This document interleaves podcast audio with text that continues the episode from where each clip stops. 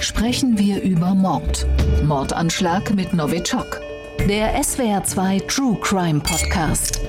Mit Viktoria Merkulova, Holger Schmidt und dem früheren Bundesrichter Thomas Fischer. Hallo, willkommen bei unserem Podcast. Heute, und insofern war die Ansage gerade nicht ganz richtig, sitzen nur Thomas Fischer und ich im Studio. Thomas Fischer, früherer Vorsitzender Bundesrichter und Strafrechtsexperte. Und wir möchten über einen ganz aktuellen Fall sprechen. Kein Mordfall, aber ganz offenkundig ein Mordversuch. Wir möchten über den Fall Alexei Nawalny bzw. den Nervenkampfstoff Novichok sprechen. Viktoria Merkulova kann heute leider aus zeitlichen Gründen nicht bei uns sein. Wir haben uns sehr kurzfristig zu dieser Produktion entschlossen. Und ich muss von vornherein deutlich sagen, das, worüber wir heute sprechen können, kann nur der Stand vom heutigen Tag sein. Heute ist Mittwoch, der 9. September. Also in diesem sehr dynamischen Fall kann sich ja durchaus einiges noch ähm, verändern. Wir gehen im Augenblick davon aus, dass Alexei Nawalny auf dem Weg der Besserung in der Berliner Charité ist, dass er dabei ist, das Bewusstsein wieder zu erlangen. Das ist aber noch viele offene Fragen in diesem ganzen Fall und rund auch um den Nervenkampfstoff Novichok gibt. Und da möchten wir verschiedene Aspekte heute besprechen. Und ich begrüße Thomas Fischer dazu ganz herzlich. Hallo, Herr Schmidt. Herr Fischer, haben Sie schon mal jemals mit Nervenkampfstoffen oder mit einer vergleichbaren Substanz zu tun gehabt? Ich frage das mit Blick auf Ihre richterliche Tätigkeit. Ich gehe davon aus, zu Hause hat man das eher nicht. Nicht, dass ich wüsste. Und äh, ob ich damit schon zu tun hatte, weiß ich auch nicht. Und was, ob ein vergleichbarer Stoff mir schon mal untergekommen ist, weiß ich ehrlich gesagt auch nicht. Das ergibt sich ja aber vielleicht aus, dem, aus der Natur der Sache. Es ist ja so geheim, dass man es wahrscheinlich, dass man nichts drüber weiß, weiß, wenn man es spürt. Und das ist so giftig, dass wenn man damit in Kontakt gekommen ist, man vielleicht äh, gar nicht mehr viel Zeit hat, noch darüber nachzudenken. Oder alles vergisst. Am 20. August ist der ähm, russische Oppositionspolitiker Alexei Nawalny, der auch ein bekannter Blogger ist, der sich sehr gegen Korruption in Russland einsetzt und äh, hierzu unter anderem Videos veröffentlicht, mit dem Flugzeug zwischen Tomsk und Moskau unterwegs gewesen, als es ihm plötzlich und ganz schlagartig äh, ganz schlecht ging, dass er in einen lebensbedrohlichen Zustand äh, verfiel. Die Maschine ist notgelandet, ist in Omsk gelandet. Dort ist Nawalny ins Krankenhaus gekommen und eigentlich von äh, den ersten Momenten dieser ganzen Geschichte an hat das Team von Nawalny die These gehabt, er könnte vergiftet worden sein und hat es Helfer und Sympathisanten der Oppositionsbewegung gegeben, die versucht haben, Nawalny aus äh, Russland herauszubekommen, in ein europäisches Krankenhaus, am besten in die Charité in Berlin zu bekommen. Also in die Uniklinik in Berlin, die als eine der führenden, europaweit führenden äh, Kliniken für spezielle Probleme aller Art gilt und Dort ist Alexei Nawalny seitdem und wird behandelt. Im Gespräch ist, dass der Nervenkampfstoff Novichok der Grund äh, für seinen schlechten Zustand sein kann. Das ist ein extrem geheimnisvolles, äh, in russischen Laboren entstandenes Nervengift, das in den vergangenen Jahren schon mehrfach für Aufsehen gesorgt hat. Aber insgesamt muss man sagen, im Fall Nawalny, im Mordanschlag mit Novichok ist sehr viel noch sehr unklar jetzt sehr schwerwiegende Fragen, die nur die russische Regierung beantworten kann und beantworten muss. Es gibt keinen Grund, Russland zu beschuldigen.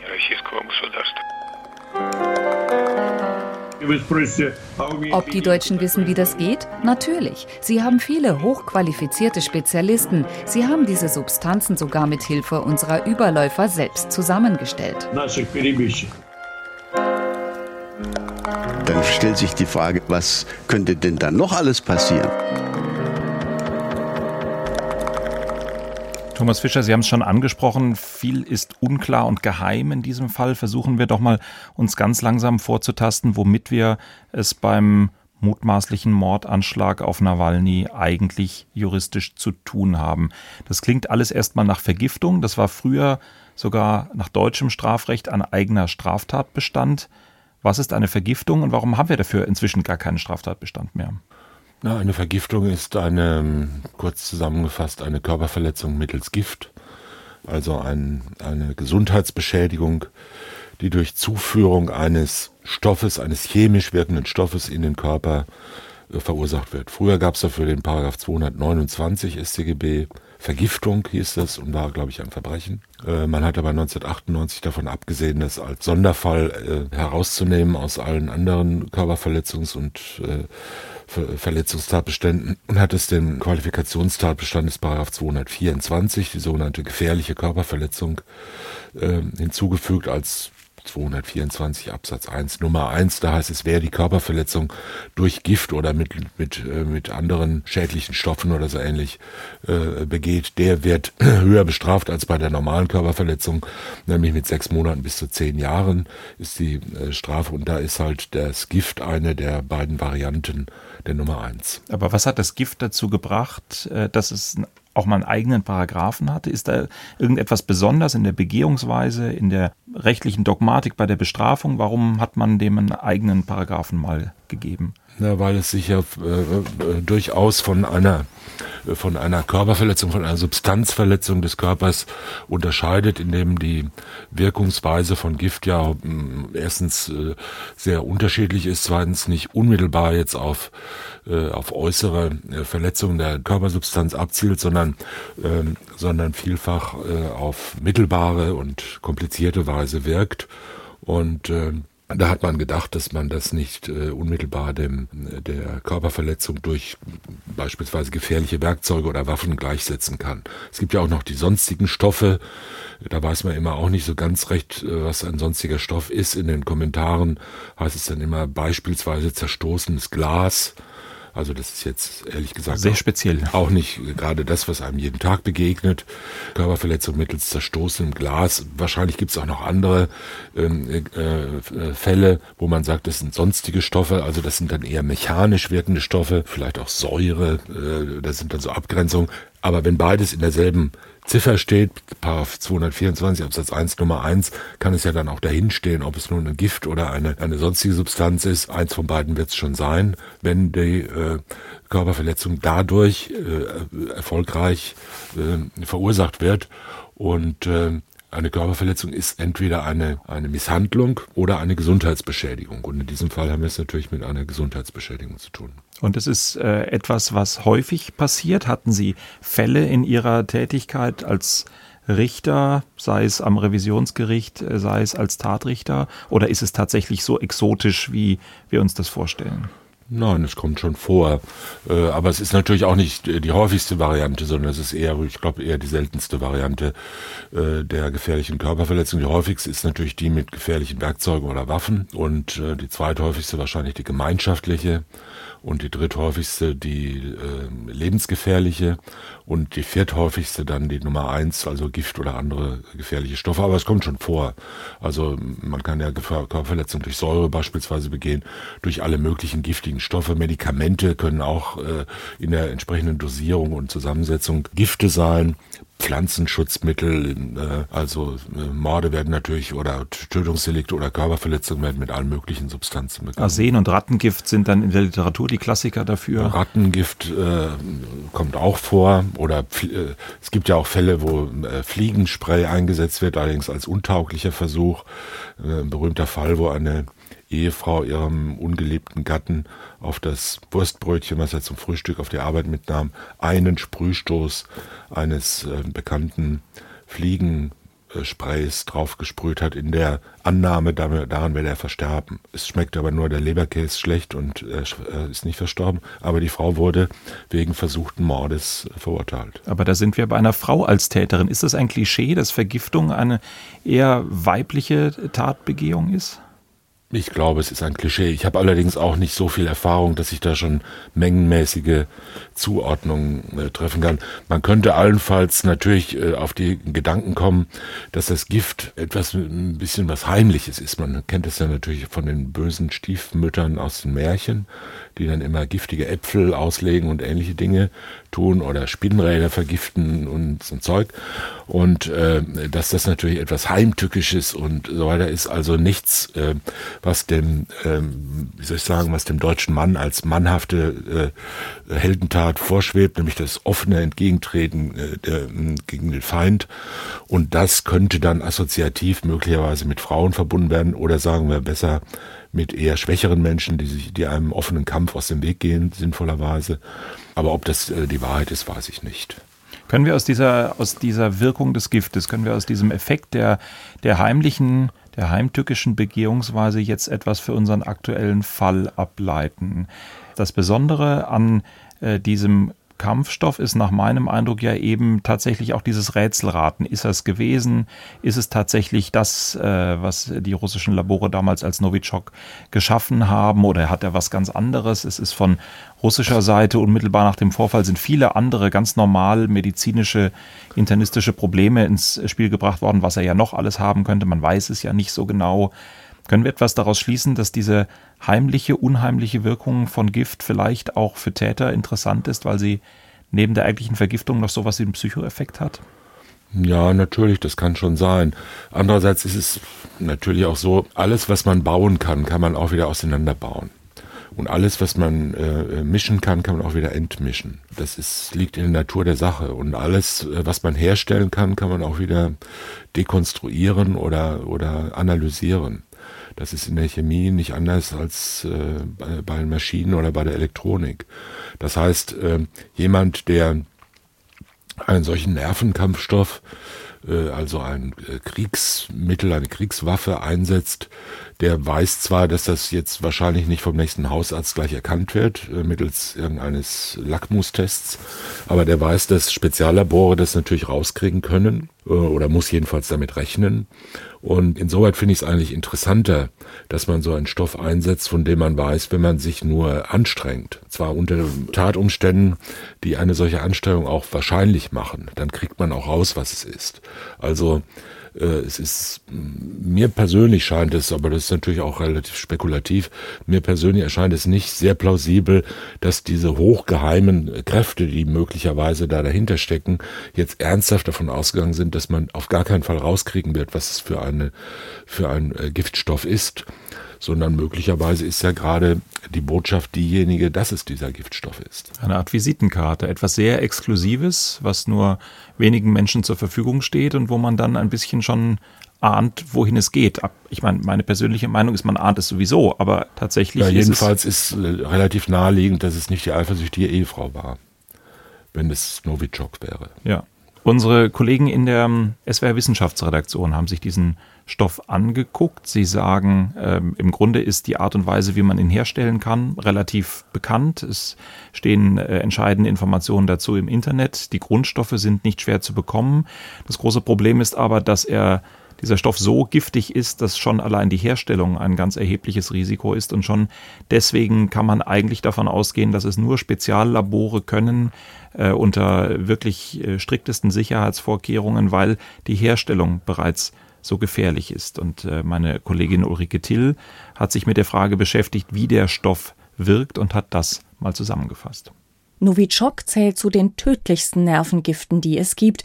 Es kann bis zu achtmal stärker wirken als bekanntere chemische Kampfstoffe wie Sarin oder VX.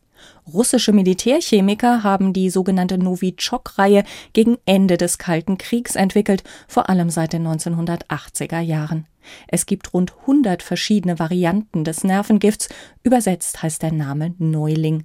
Seine tödliche Wirkung kann das Gift über die Haut entfalten, man kann es aber auch tropfenweise ins Essen oder in Getränke geben. In Reinform sind alle Nervengifte farb- und geruchlose Flüssigkeiten. Die organischen Phosphorverbindungen lassen sich auch als Gas verwenden und sie sind deshalb so gefährlich, weil sie lebenswichtige Botenstoffe im Körper blockieren. Das stört die Weiterleitung von Signalen im gesamten Nervensystem. Die Folgen sind dramatisch. Das Atmen fällt immer schwerer, die Lungen produzieren mehr Schleim, deshalb haben manche Opfer von Nervengiftattacken Schaum vor dem Mund. Schweißausbrüche, Krämpfe und Übelkeit sind weitere Zeichen einer Vergiftung. In hohen Dosen tritt der Tod durch Atemstillstand schon nach wenigen Minuten ein. Herr Professor Fischer, wenn wir jetzt davon ausgehen, dass dieses Novichok äh, Nawalny nicht zufällig erreicht hat, weil es einfach nicht normal erhältlich ist, sondern ganz offenkundig ihm in irgendeiner Form beigebracht oder in Essen oder Getränke gemischt worden ist.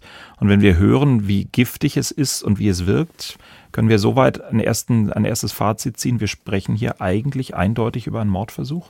Nein, das glaube ich, kann man nicht äh, eindeutig sagen.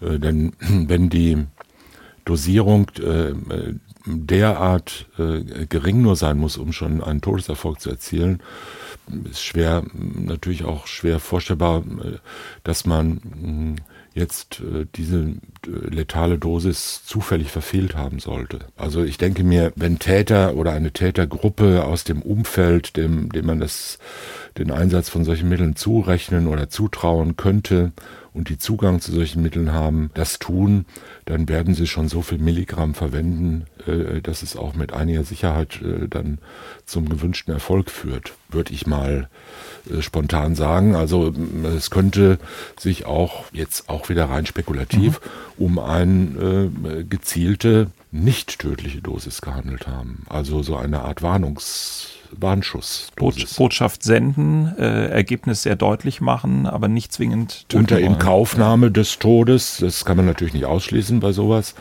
äh, aber natürlich auch unter billigender Inkaufnahme, dass der, äh, derjenige gerettet wird und äh, dass sich dann rausstellt, aha, äh, Menschen, die über diesen äh, Novichok-Kampfstoff verfügen, haben die Möglichkeit, ihm den auch beizubringen. Mhm.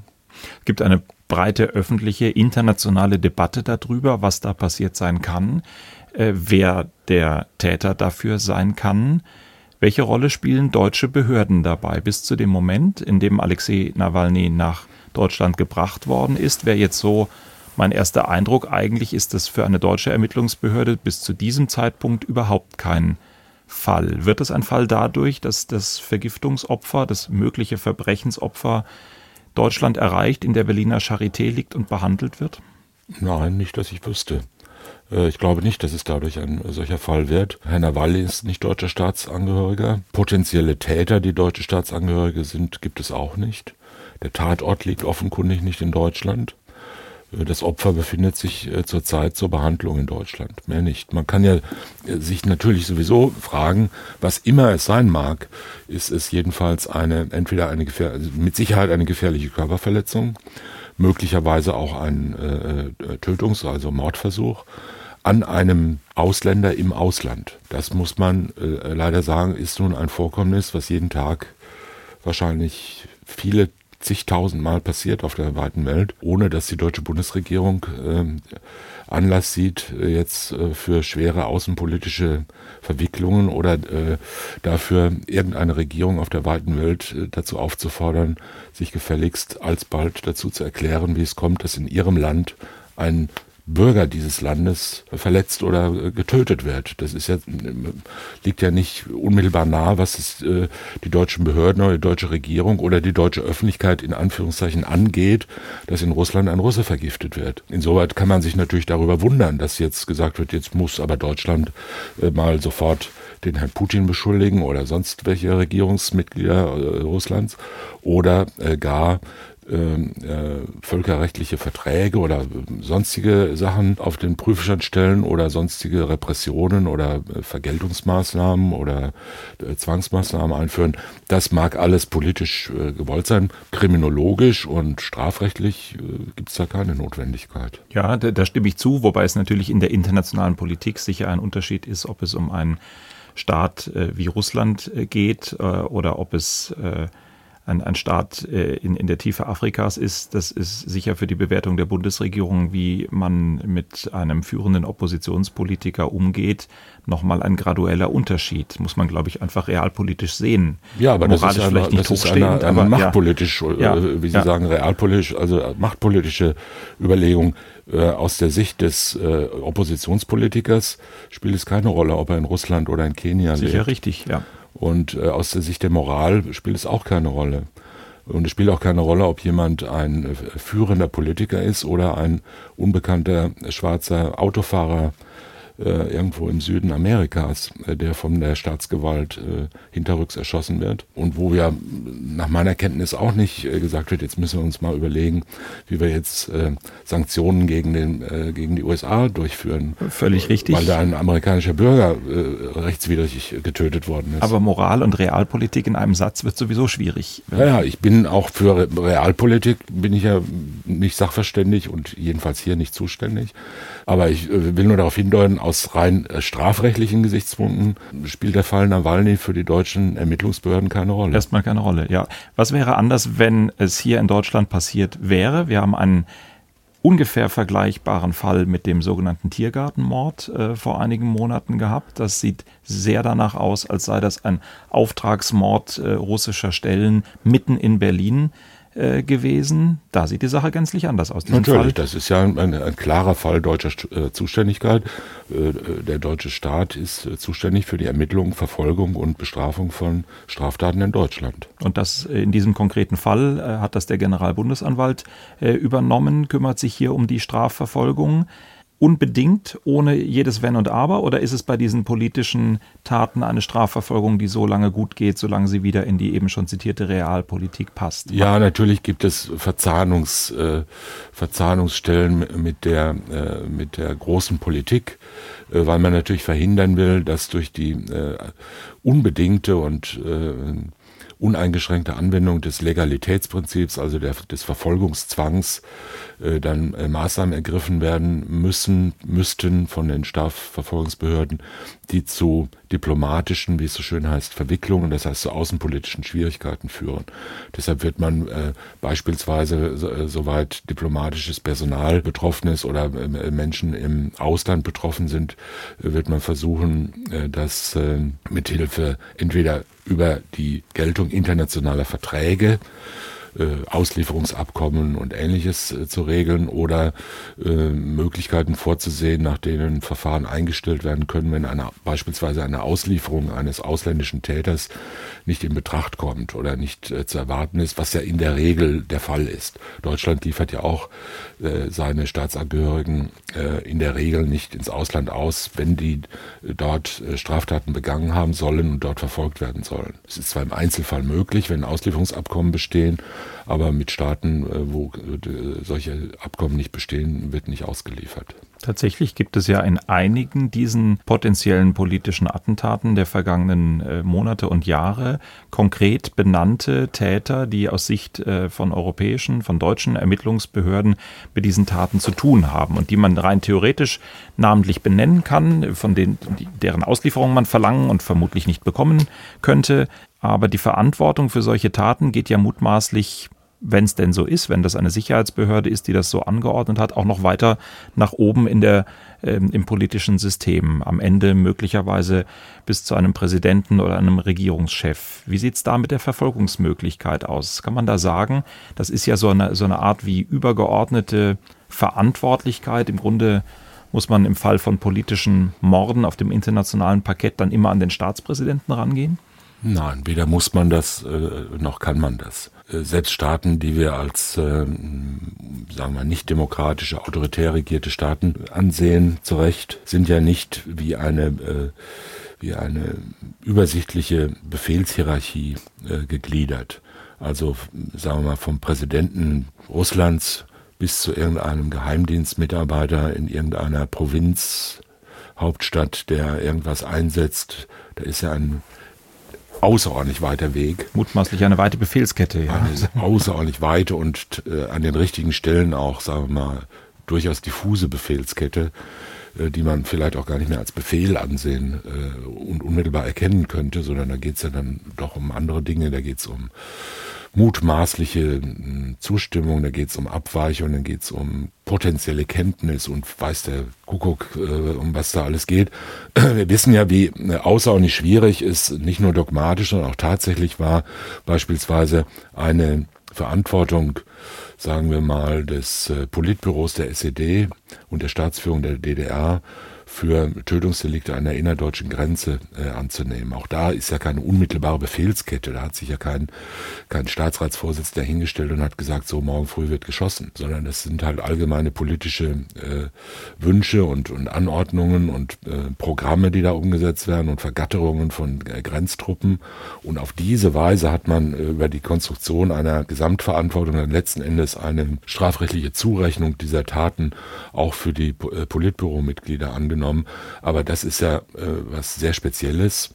Und äh, man hat es beispielsweise auch äh, in, in, Südamerika teilweise, äh, Fujimori-Prozess äh, ist das Stichwort, äh, ganz ähnlich konstruiert. Aber davon sind wir ja weit entfernt, was jetzt äh Fragen der Zuständigkeit etwa der russischen Staatsführung für irgendwelche potenziellen äh, Geheimdienstaktivitäten äh, innerhalb Russlands betreffen. Wobei das ja, wie wir wissen, äh, lebhaft bestritten wird.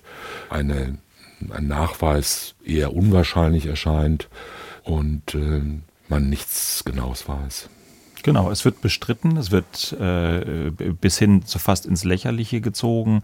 Es wird in Erwägung gezogen, äh, na, am Anfang war es so, aus dem Umfeld des Krankenhauses, Nawalny könnte schlichtweg betrunken gewesen sein, es könnte völlig andere Ursachen gehabt haben. Das kommt einem so ein bisschen vor wie Geschichten, die man eher aus der Zeit der Blockkonfrontation und des sogenannten Kalten Krieges kennt. Ähm, bei uns im SWR gab es äh, dazu ein Interview mit Miriam Kosmil von der Bertelsmann Stiftung. Sie ist dort die Russland-Expertin und sie hat, was die Plausibilität einer, vielleicht jetzt nicht im juristischen Sinne, da müssen wir vielleicht gleich nochmal drüber reden, aber zumindest, äh, dass die russische Regierung im Ganzen dahinter steht, eigentlich eine sehr klare Meinung.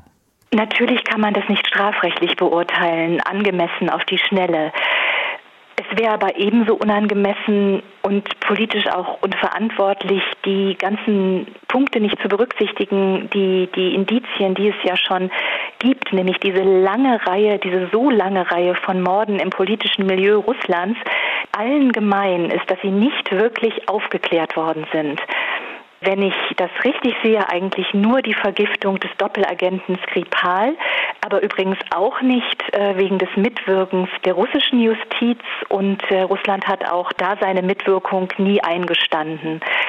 Also diese mangelhafte Aufklärung konnten wir jetzt auch in Omsk beobachten, wo drei oder ich glaube vier verschiedene Versionen in kurzer Zeit im Raum standen. Stoffwechselstörung, erst Vergiftung ausgeschlossen, dann doch wieder Vergiftung über die Haut. Es war sogar äh, jetzt nicht aus dem Krankenhaus, aber in den russischen Medien von Trunksucht die Rede. Das ist einfach ein schändlicher Umgang, auch ein schändlicher Umgang mit der angereisten Frau und mit den Ärzten aus Deutschland. Es handelt sich ja um ein staatliches Krankenhaus, wofür dann eben auch die russische Führung mitverantwortlich ist. Mhm. Ich verstehe Sie richtig. Das ist, sagen wir mal, in der Gesamtbetrachtung alles für Frau Kosmel, für viele andere, glaube ich, auch plausibel, aber für den Strafrichter alles eigentlich unbrauchbar. Es würde nicht reichen, es bleibt im Wagen. Ja, es ist äh, strafrechtlich auf jeden Fall natürlich völlig unklar. Es besteht auch gar kein Anhaltspunkt und auch äh, wirklich kein Anlass, da äh, sich in irgendeiner Weise strafrechtlich festzulegen oder in eine bestimmte Richtung zu gehen. Das ist alles so vage und liegt in einem solchen Maße im Bereich der äh, politischen Zuschreibung, dass es äh, meines Erachtens auch unverantwortlich wäre, äh, da jetzt mit strafrechtlichen Kategorien ranzugehen, außer dass man weiß, dass ähm, das natürlich keine Selbstverletzung war, sondern dass der Herr Nawalny äh, vergiftet worden ist und dass es mit hoher Wahrscheinlichkeit ein Mordversuch war, äh, egal ob jetzt äh, der, der Tod nur billigend in Kauf genommen oder beabsichtigt war. Äh, das war's und das ist natürlich ein Verbrechen. Und wenn man den Täter hätte und kennte, dann würde man ihn verfolgen und äh, auch für wahrscheinlich für schuldig halten müssen. Aber wir kennen ihn nicht und wir haben nur allgemeine vage Vorstellungen davon, dass das eine unmoralische Tat war, die wir einem politischen System zuschreiben, das wir äh, ähm, nicht schätzen. Das ist aber, wie gesagt, natürlich eine, eine Konstellation, die sehr häufig ist auf der weiten Welt. Und äh, es ist auch nicht zu erwarten, dass äh, dieses System, genauso wie jedes, jedwedes andere System, und zwar auch solche, die wir zu unseren Verbündeten erzählen, äh, jemals äh, eine solche Tat zugeben würde, wenn es denn äh, veranlasst worden wäre. Das könnte nur durch politische Entwicklung in dem Land selbst herauskommen, durch irgendwelche Umstürze, was auch immer. Nun ist es so, dass offenkundig äh, ein gewisser ein gewiss hohes Interesse daran besteht, in den westlichen Staaten, NATO-Staaten, EU äh, und auch in der Bundesrepublik äh, an diesen Oppositionsbewegungen in den Staaten der ehemaligen Sowjetunion, in Russland, in Belarus, in der Ukraine und wo auch immer und äh, dass die dortigen Oppositionsbewegungen mit großer Sympathie beobachtet werden und auch teilweise unterstützt werden.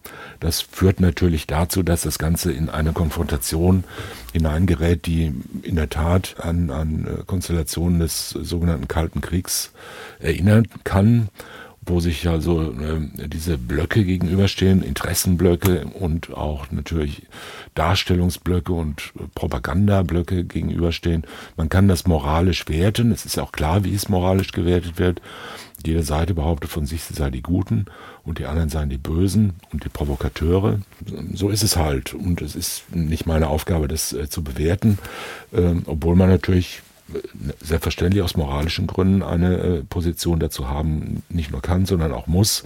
Aber diese Moral, soweit sie nicht eine politische Moral ist, ist natürlich eine Moral, die allgemein gilt und für die man sich, äh, die man sich nicht, wie soll ich sagen, äh, Rosinen äh, pickermäßig hm. raussuchen soll und sagen, die Morde in, in Russland, das sind die ganz schlimmen Morde und äh, die Morde sonst. Von der CIA sind okay. Die Morde von der CIA oder von wem auch immer äh, von unseren guten Freunden, das, da gehen wir mal drüber weg, die, die haben ja gesagt, sie waren es nicht, da werden sie schon nicht gewesen sein. Da bin ich bei Ihnen, wobei man ja romantisch immer noch die Hoffnung vertreten kann, dass die Unterstützung der entsprechenden Oppositionsbewegungen in Russland, in Belarus, äh, in anderen Ländern ähm, die, die Idee der Verbreitung der Demokratie und des Rechtsstaats sein könnte, im besten aller Fälle. Und äh, von daher zu begrüßen ist. Ja, daran habe ich keinen Zweifel und es besteht auch nicht der geringste Anlass, sich in eine, äh, in eine denunzierende äh, Meinungsbildung über diese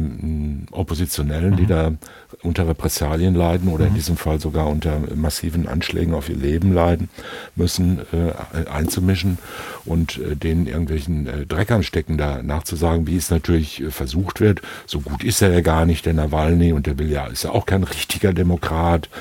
Und äh, hier würde der ja jetzt äh, gar nicht in die CDU aufgenommen oder mhm. in welche Partei auch immer.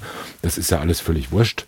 Äh, darum geht's ja nicht. Es geht ja darum, dass äh, dort äh, oppositionelle Kräfte mit massiven äh, Gewalt und äh, Drohungen daran gehindert werden, ihre Meinung zu sagen. Und dagegen kann man natürlich, muss man natürlich, sollte man protestieren. Trotzdem muss man sagen, dass natürlich dies, das Maß der Aufregung gelegentlich schon einfach auch als äh, interessengesteuert äh, festgestellt werden muss. Das ändert nichts an der moralischen Überzeugungskraft, es ändert aber möglicherweise ein bisschen was an der Überzeugungskraft des der, der, der einzelnen äh, äh, Äußerung, muss man sagen. Zumal, wie Sie zu Recht sagen, andere Staaten ähnliche Operationen durchführen, in der Vergangenheit durchgeführt haben, zweifellos das auch immer noch tun. Wenn es um Attentate geht, gibt es ja diese Formulierung von nassen Jobs, wie man es nennt, Liquidierungen, äh, ja, tatsächlich äh, völlig über dem Recht stehende ähm, Aktionen von Geheimdiensten. Es gibt aus den James Bond-Filmen diese schöne Formulierung Lizenz zu töten. Ist das etwas, was im deutschen Rechtssystem, in anderen Rechtssystemen tatsächlich irgendwo angelegt wäre, dass es sowas wie eine Entschuldigung, eine, eine Rechtfertigung, eine Lizenz zum Töten im staatlichen Sinne gäbe? Nein, natürlich nicht. Äh, eine solche Lizenz zum Töten, in Anführungszeichen, äh, ist ja eigentlich ein äh, Begriff, der allenfalls im Kriegsrecht anzu, anzusiedeln wäre. Und in Friedenszeiten ist ja, wie der Name schon sagt, kein Krieg. Das heißt, äh, es, es können auch nicht beliebig Feinde getötet werden, äh, aus Präventionsgründen oder aus taktischen Gründen oder aus strategischen Gründen. Das ist natürlich äh, völliger Unsinn, obwohl es in der, in der politischen und tatsächlichen Wirklichkeit des Lebens natürlich ständig vorkommt. Und zwar nicht nur bei herausragenden Personen und nicht nur bei prominenten Oppositionellen, sondern auch vielfach sonst. Man muss sich nur die sogenannten Unruhen, die Oppositionsbewegungen beispielsweise, wie sie jetzt äh, teilweise in Staaten der USA stattfinden, gegen die Polizeigewalt und andererseits beispielsweise in Belarus stattfinden, äh, anschauen. Das sind natürlich unterschiedliche äh, Gründe, unterschiedliche Formen, unterschiedliche ähm, äh, Motive und unterschiedliche Abläufe.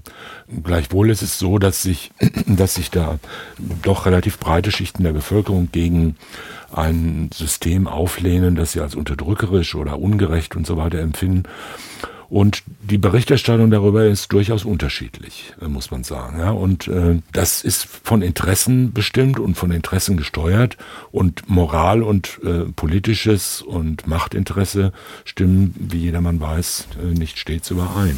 Also zurzeit zum Beispiel äh, interessiert sich ganz Deutschland in, jeden, in jeder Nachrichtensendung alle Viertelstunde extrem für den äh, derzeitigen Aufenthaltsort von einigen äh, belarussischen Oppositionskräften, die möglicherweise entführt worden sind, möglicherweise sich entfernt haben, möglicherweise unter Druck stehen, vielleicht im Ausland sind, vielleicht im Gefängnis sind, man weiß es nicht.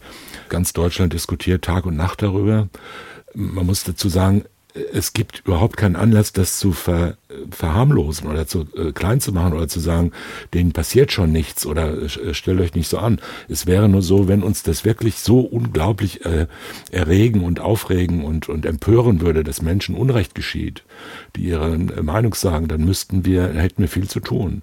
Und dann könnten wir jeden Tag ein solches, äh, äh, eine solche Anfragedichte lossenden in viele Staaten der Welt und sagen, wo ist derjenige und wo ist die und warum darf die nicht ihre Meinung sagen und warum wird der verboten und warum äh, ist der rausgeschmissen worden. Beziehungsweise man müsste auch mal was unternehmen, was dann auch richtig fruchtet. Man müsste, man könnte auch mal was unternehmen und was riskieren und sagen, äh, wenn ein Staat wie, wie die Bundesrepublik, der ja ein sehr mächtiger Staat ist, vielleicht nicht militärisch, aber doch in jeder anderen Hinsicht, äh, wenn er das wirklich will, dann wird er schon Mittel haben, Menschen zu helfen und nicht nur zu sagen, ja, das werden wir mal eine Protestnote dem Botschafter überreichen und unser Außenminister wird einige sehr äh, wohlgesetzte Worte sprechen und dann werden wir halt wieder äh, an den Verhandlungstisch zurückkehren und äh, zu unseren Geschäften zurückkehren und mit denselben Leuten weiterverhandeln, von denen wir eigentlich genau wissen, dass sie nicht die Guten sind. Gut, möglicherweise haben wir noch sieben Konten von äh, einigen subalternen äh, Funktionsträgern eingefroren, aber dabei bleibt es dann eben. Ja, so ist es. Die Frage ist natürlich auch, ob man wegen solcher Sachen dann große Konflikte, Krisen und anderes äh, riskieren soll. Wir sehen das ja jetzt an der Diskussion über Nord Stream 2.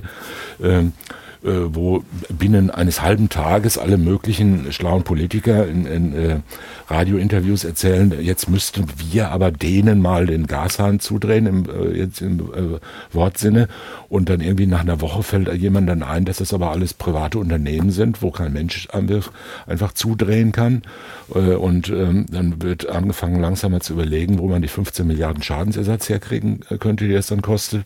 Und dann geht's halt hin und her. Und da fragt man sich, was hat jetzt Nord Strom 2 und die deutsche Gasversorgung und die, äh, das Canceln der letzten 150 Kilometer dieser von unseren äh, transatlantischen Freunden auf das schärfste bekämpften Gasleitung mit der großen moralischen Empörung über die Vergiftung von Herrn Nawalny zu tun.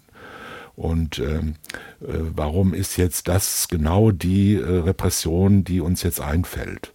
Und äh, ist, geht es jetzt wirklich darum, aufzuklären, ob gegen Herrn Nawalny eine Straftat nach 224 Absatz 1 Nummer 1 StGB begangen worden ist, die wir weder verfolgen dürften, noch könnten, noch wollen? Oder geht es äh, möglicherweise um was anderes? Und der Fall Nawalny ist ein eine Illustration. Eine Projektionsfläche für viele andere Befindlichkeiten. mag sein, aber ja. es, es, mag ja auch sein, dass auch dies wieder nur eine spekulative Fantasie ist. Das ist wohl wahr. Also ich merke schon, strafrechtlich kommen wir hier nicht viel weiter, aber wir sind vorhin noch mal bei einem Punkt geblieben und der tatsächlich interessiert mich dann doch noch mal die Lizenz zum Töten.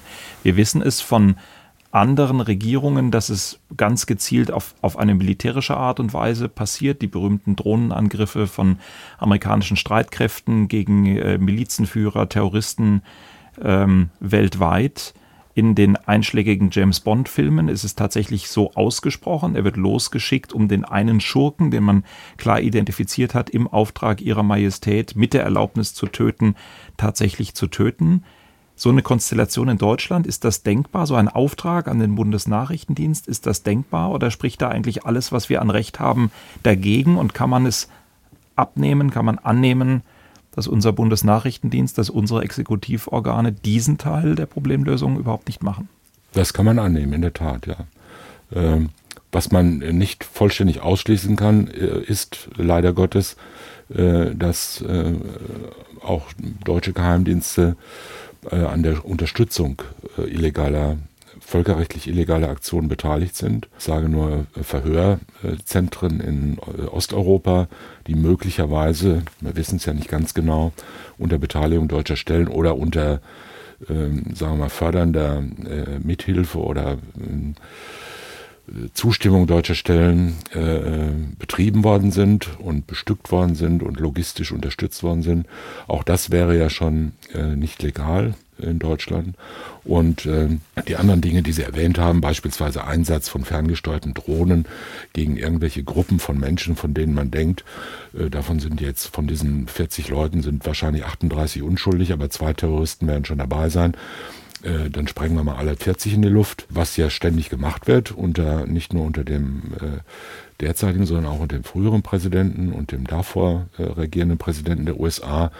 Äh, das ist eindeutig äh, äh, völkerrechtswidrig und das ist auch strafbar und es wird halt nicht verfolgt, weil diejenigen, die das machen, so mächtig sind, dass eine Verfolgung von vornherein ausgeschlossen ist und weil es politisch nicht gewollt ist. Äh, aber man äh, könnte das natürlich mit sehr drastischen Worten beschreiben. Und äh, dass das heimtückische Morde sind an unschuldigen Zivilisten, da habe ich nicht den geringsten Zweifel. Mhm. Und wenn es die tatsächlichen Schurken sind, wenn es tatsächlich das Szenario wieder aus dem James Bond-Film gibt, da ist der eine, der die Welt äh, ins Unglück stürzen äh, will, da gibt es den einen, äh, James Bond-artigen BND-Agenten, der jetzt genau in der Situation ist, dass er die Sache mit einem gezielten Schuss lösen könnte. Rechtlich wäre er verloren. Er wäre und bliebe ein Mörder. Ja, ich denke schon, denn es ist ja kein erkennbarer Rechtfertigungsgrund äh, ersichtlich. Äh, das Ganze bewegt sich aus dem Bereich des Rechts oder des zivilen Rechts, wie wir es kennen, anwenden und für die normale gesellschaftliche Funktionsfähigkeit als unabdingbar ansehen, vollkommen heraus, bewegt sich in einem Feld, in einem freien Feld von Pseudo-Kriegsrecht, äh, das aber eigentlich nur so eine Art Gewohnheitsrecht von Geheimdiensten und Gewaltmachtverhältnissen äh, äh, ist. Wir kennen ja das schöne äh, Video aus dem Keller des Weißen Hauses, wo ein Präsidentenpaar mit umgeben von seinen engsten Beratern live, angeblich live, der äh, der Festnahme in Anführungszeichen von Osama bin Laden äh, beiwohnt. Äh, ein Ereignis, das dann von der deutschen Bundeskanzlerin mit den Worten Ich bin froh, dass es gelungen ist, Osama bin Laden zu töten, äh, kommentiert wurde. Ein erstaunlicher und nach meiner Ansicht einmaliger äh, Ausspruch einer deutschen Regierungschefin äh, über den man lange nachdenken kann und auch schon nachgedacht hat. Es gab keine Rechtfertigung, äh, diesen Mörder Bin Laden äh, zu töten. Wenn das passiert bei äh, der Festnahme, weil er sich widersetzt, weil Notwehr äh, zu üben ist, mag das äh, natürlich anders sein. Aber hinzugehen und zu sagen, da gehen wir jetzt hin und den knallen wir jetzt ab, damit er über, nicht überlebt und dann werden wir seine Leiche irgendwo so verstecken, dass äh, sie nirgendwo gefunden werden kann und ähm, nicht als Wallfahrtsort dienen kann. Äh, das ist äh, mit rechtlichen äh, Kategorien eigentlich nur noch schwer zu beschreiben. Mhm. Zum Ende. Wir haben eine Reihe solcher Attentate wie das, über das wir jetzt gesprochen haben, den Fall Nawalny, in den vergangenen Monaten und Jahren äh, erlebt. Subjektiv kann man den Eindruck äh, kriegen, die Intervalle werden kürzer, die äh, Zahl wird häufiger, möglicherweise einhergehend mit einer größeren Unsicherheit auch der russischen Regierung, wie fest sie im Sattel sitzen mag oder umgekehrt der immer größeren Überheblichkeit, äh, was sie sich alles herausnehmen kann. Sehen Sie mit den Mitteln des Rechts irgendeinen Weg daraus oder muss man einfach sagen, da ist Recht ohnmächtig, es ist Machtpolitik auf höchstem Niveau, da kann man nichts weiter tun als zuschauen und staunen? Äh, ich glaube, letzteres ist, äh, ist die richtige Lösung. Alles andere sind äh, moralisch hochstehende und sicher auch menschlich sympathische Wunschvorstellungen. Ich glaube aber, dass es ähm, dass man auf diese Weise nicht weiterkommt. Es handelt sich um einen Bereich, der, der im, im, in der Sphäre der Machtpolitik liegt und die einzige Möglichkeit dahin zu kommen, Einfluss zu nehmen und die, dieses Maß von Gewalt zu reduzieren ist, äh, auf politischem Wege für Entspannung zu sorgen und für Verständnis zu sorgen und äh, mit den Mitteln der ich sage jetzt mal allgemein, der Diplomatie, der wirtschaftlichen Zusammenarbeit und anderer äh, vertraglicher Vereinbarungen dafür zu sorgen, dass in diesen Staaten Verhältnisse einkehren, die äh, eine Oppositionsarbeit möglich machen. Das gilt aber nicht nur für Russland oder für andere, das gilt ja auch für andere Staaten. Und äh, wenn man hergehen würde und eine Woche lang sich nur überlegen, was in beispielsweise in Afghanistan von der von uns dort unterstützt, von Deutschland unterstützten Regierung für äh, Gewalttaten begangen werden und für Gewalttaten in Kauf genommen werden, dann würde man ja auch nicht mehr ruhig schlafen können. Das wird aber äh, aus Gründen die naheliegen und die man eigentlich alle kennt, die aber relativ zynische Gründe sind, einfach in Kauf genommen, weil man sagt, man kann eh nichts dran machen und im, im Endeffekt wird es dann ja vielleicht einen, einen guten Zweck erfüllen. Und das doch, obwohl die deutsche Sicherheit am Hindukusch verteidigt wird. Und wir ja allen kleinen Mädchen dort eine Ausbildung und eine Schulbildung verschaffen wollten und sonst gar nichts anderes dort äh, zu tun haben. Eine düstere Bilanz am Ende unserer heutigen Folge sprechen wir über Mord, die wir aus aktuellem Anlass dazwischen genommen haben. Mordanschlag mit Novichok war unser Thema heute. In zwei Wochen gibt es eine neue Folge und dann ist auch wieder Viktoria dabei. Sprechen wir über Mord. Sie hörten einen Podcast von SWR2. Das komplette Podcast-Angebot auf swr2.de. SWR2 Kultur neu entdecken.